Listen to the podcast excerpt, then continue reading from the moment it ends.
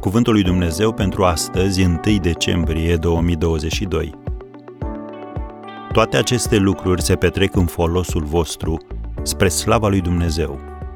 2 Corinteni, capitolul 4, versetul 15. Binecuvântări tainice.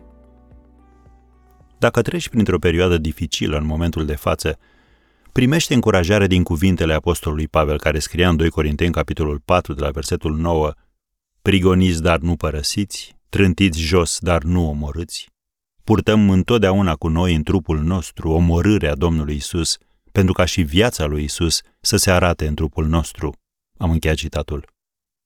Despre cine vorbea apostolul aici? Despre urmașii lui Hristos care se confruntau cu o perioadă dificilă.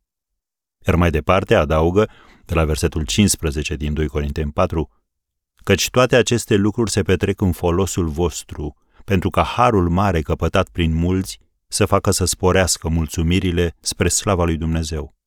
De aceea noi nu cădem de oboseală, ci chiar dacă omul nostru de afară se trece, totuși omul nostru dinăuntru se înnoiește din zi în zi.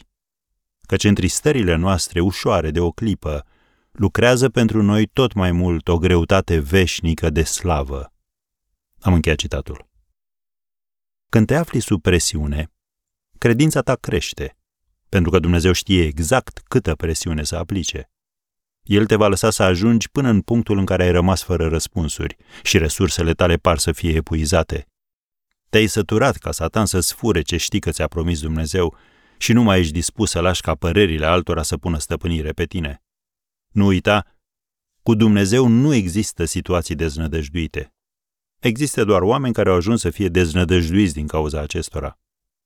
Doar atunci când nu mai poți face nimic, încep să crezi că Dumnezeu poate face imposibilul. Așadar, să nu pierzi din vedere esența cuvintelor Scripturii. Repet versetul 17 din 2 Corinteni 4. Întristările noastre ușoare de o clipă lucrează pentru noi tot mai mult o greutate veșnică de slavă. Criza prin care treci poate fi o binecuvântare tainică, o oportunitate de a experimenta harul nemăsurat al lui Dumnezeu și puterea sa care lucrează mai intens în viața ta.